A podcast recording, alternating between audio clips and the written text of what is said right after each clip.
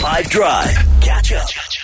As mentioned, we're at a motoring festival. We also happen to be in the iconic Kyalami, which is one of South Africa's most prolific racetracks, and we had the opportunity to actually get in a car and experience the severe G-force. It's more than you would think as you dart around the different corners, which for me is a thrilling experience. Like it, re- it was fun and terrifying. Nadia said when she when she came out, she said that she reckons that her arm is now permanently bent in a ninety degree angle. I imagine because you were holding oh, on to yeah. the, the side rail thing. Yes, the handle of the... the handle, like, that's the roof, word, yeah, yeah. I was clinging onto it so tightly that when I actually did let go, my fingers were sort of like stuck in Cramped that into position. Yes, and red, very red, because I was holding on. But it was so much fun. I loved it. I felt like I was flying. So here's the thing, right? Like for me, because I remember growing up, and I know that there's Formula One this week, and I know that Aaron's a big Formula One fan. For me, growing up, I.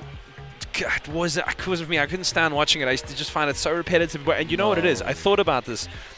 I thought about this, and the, the reason that I don't like watching it is because I think I had, I don't know if it was like an uncle or my one of my brothers or my dad who was into it, and it would be on for hours, and this just meant I couldn't watch my cartoons, I couldn't, I pretty much just the cartoons, I, I couldn't play my, my games, I couldn't do anything. It never ends. Yeah, so I've just got this mental block, like I don't get it, so I want to make it a hate it or rate it, and here's essentially what I want, is like, if you're part, you know, if you're sort of the person who's going to... Um, convince me to get into this sport, I need you to do it. If you're on my side of things, you can say I hate it as well, but we're going to do hate it, rate it, Formula One. I mean, d- defend it. Dude. Like, t- what is so great about it? Number one, have you met Lewis Hamilton? Personally, no, I haven't. Do you think I was going to say yes? One of the most stylish icons, I would say. Handsome, too. Hey, mm-hmm. He's a good-looking man. Even no. as a brother, I'll admit that.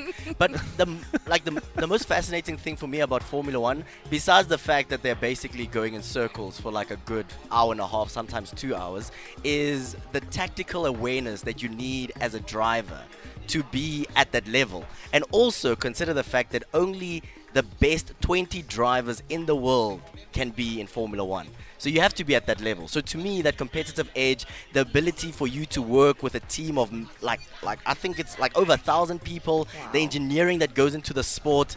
Yes, they are going in circles, but there's so much more in like into the sport. And once you get invested into it, you'll be sold. I um, need the Formula One community to come and convince me, and probably Nadia as well, I imagine. Yeah. And like it, so we're going to do this as a hate it or rate it, Formula One.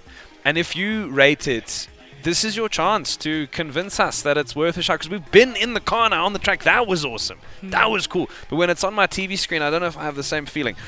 Let's see. oh eight two five five zero five one five one. Formula One, hated or rated. We'll head out onto the roads in the meantime uh, and, and, and make your case. If you agree with me also, make that case too. That Well, I must say, I was always a rugby fan. Obviously, in South Africa, we love rugby. But um, the thing about Formula One is rugby is always political. You can argue your favorite player, your favorite team, whatever it is.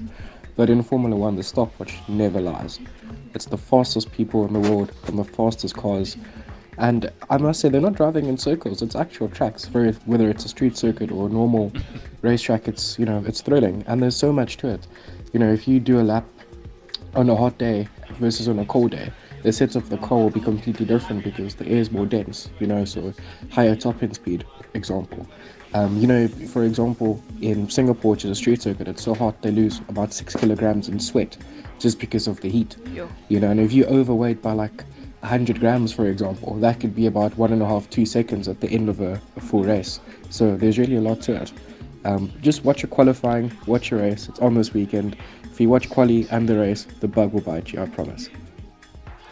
And of course, as you can imagine, a lot of people on the WhatsApp line, like Patch, are bringing this documentary to light. Nick, hate it or rate it, it's Patch here. You just have to watch some of the Netflix Drive to Survive. You can watch maybe three or four episodes, you'll be in. What's so compelling about it? Because everybody says that. So the beauty of Drive to Survive for me personally is that it's one thing to watch the race over the weekend and to watch qualifying, the main race and sometimes the sprint races, but the story behind the drivers, the story behind the teams, the drama that happens, you get to meet some of the engineers and the people that actually design and make the cars. that is so fascinating, because over the weekend you don't get to see that. So so to me, that's the coolest part about Drive to Survive. It almost removed this veil behind F one. I've got a friend who works in marketing, and he does the designs that go on the cars, like the Formula One sticks, and he's been in the pits a bunch of times and sends me these videos. He's right there. It's like, and he loves it. He's massively into the sport. So it, Helen, I think, on this debate is... I think she's more on myself and Nadia's side than the other edge of the coin, but she is saying she rates it. Here's why. High five, team. Thanks for the amazing show. Uh, for Hate It or Rate It today, I will say hate it because I won't actually sit and watch it. But the best time to watch Formula One is on a Sunday when you have a huge hangover. You're going to lie on the couch, put it like a loud, and then just sleep. Just sleep through the whole thing. It is very nice. So obviously I did, because I don't watch it at all, but um, I have slept through uh, Formula One and it works fantastically. Okay, thanks. It's Celine from Bloom. So the way that I'm made up is that I'm interested in things that people are able to be super passionate about. And just hearing these voice notes makes me think, okay, cool.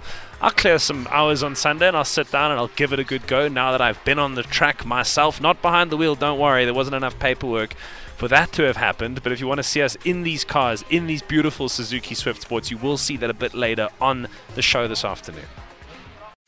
Catch up from some of the best moments from the five Drive team by going to five F M's catch up page on the five F M app or five F M dot co dot za.